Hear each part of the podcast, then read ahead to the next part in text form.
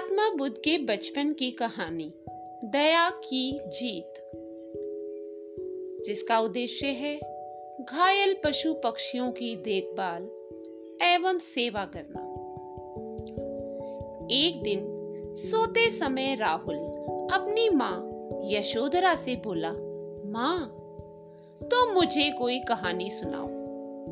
माँ ने कहा, बेटा, कहानी तो दादी और नानी सुनाती हैं। बच्चे ने जिद करते हुए कहा, नहीं माँ, तुम ही मुझे कहानी सुनाओ। ओहो, तुम तो बड़े जिद्दी हो। ठीक है, मैं तुम्हें कहानी सुनाती हूँ। कहते हुए यशोधरा ने अपनी कहानी प्रारंभ की। प्राचीन समय में शुद्धोधन नाम के एक राजा थे। उनकी पत्नी का नाम माया था। उनके यहाँ एक पुत्र ने जन्म लिया, दोनों ने उसका नाम सिद्धार्थ रखा सभी ने राजा को बधाई दी राजा ने राज ज्योतिषी को बुलाकर बच्चे का भविष्य जानना चाहा। ज्योतिषी ने कहा, महाराज, यह बच्चा बड़ा होकर राजा तो बनेगा, पर यह राजपाट छोड़कर मानव सेवा और जीव सेवा करना ही अपना धर्म समझेगा। यह सुनकर राजा अधिक खुश नहीं हुए।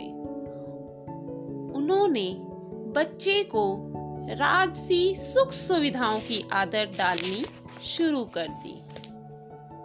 सिद्धार्थ अपने चचेरे भाई के साथ पढ़ता और खेलता था। महल के उपवन में अनेक पशु पक्षी थे, जिनसे सिद्धार्थ बहुत प्रेम करता था। एक शाम सिद्धार्थ ने एक हंस को नीचे गिरते देखा। सिद्धार्थ ने दौड़कर उस हंस को गोद में उठा लिया। उसने देखा कि एक तीर उसके पंख में लगा है। उसने झट से तीर निकाला और अपने अंग वस्त्र से कपड़ा फाड़कर हंस के घाव पर लपेट दिया। तभी वहाँ उसका चचेरा भाई देवदत्त हाथ में धनुष लिए आया। उसने कहा, सिद्धार्थ, यह हंस मेरा है, इसे मुझे दे दो। नहीं देवदत्त, यह घायल है, मैं तुम्हें इसे नहीं दे सकता। दुखी होकर सिद्धार्थ बोला, तुम्हें दुखी होने की आवश्यकता नहीं है, यह जंगली हंस है, इसे मुझे दे दो। देवदत्त ने अधिकार पूर्वक कहा, पर घायल पक्षी को मैं नहीं दे सकता। इसकी रक्षा करना मेरा धर्म है। यह सुनकर देवदत्त क्रोधित होकर बोला, इसे मैंने मारा है। यह मेरा शिकार है और इस पर मेरा अधिकार है। सिद्धार्थ ने शांत भाव से उत्तर दिया, मैंने इसे बचाया है, इसलिए यह मेरा है।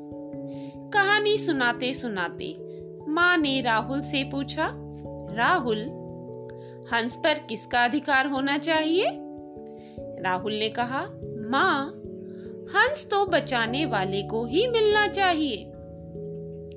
माँ ने प्रसन्न होकर कहा, उचित कहा बेटा।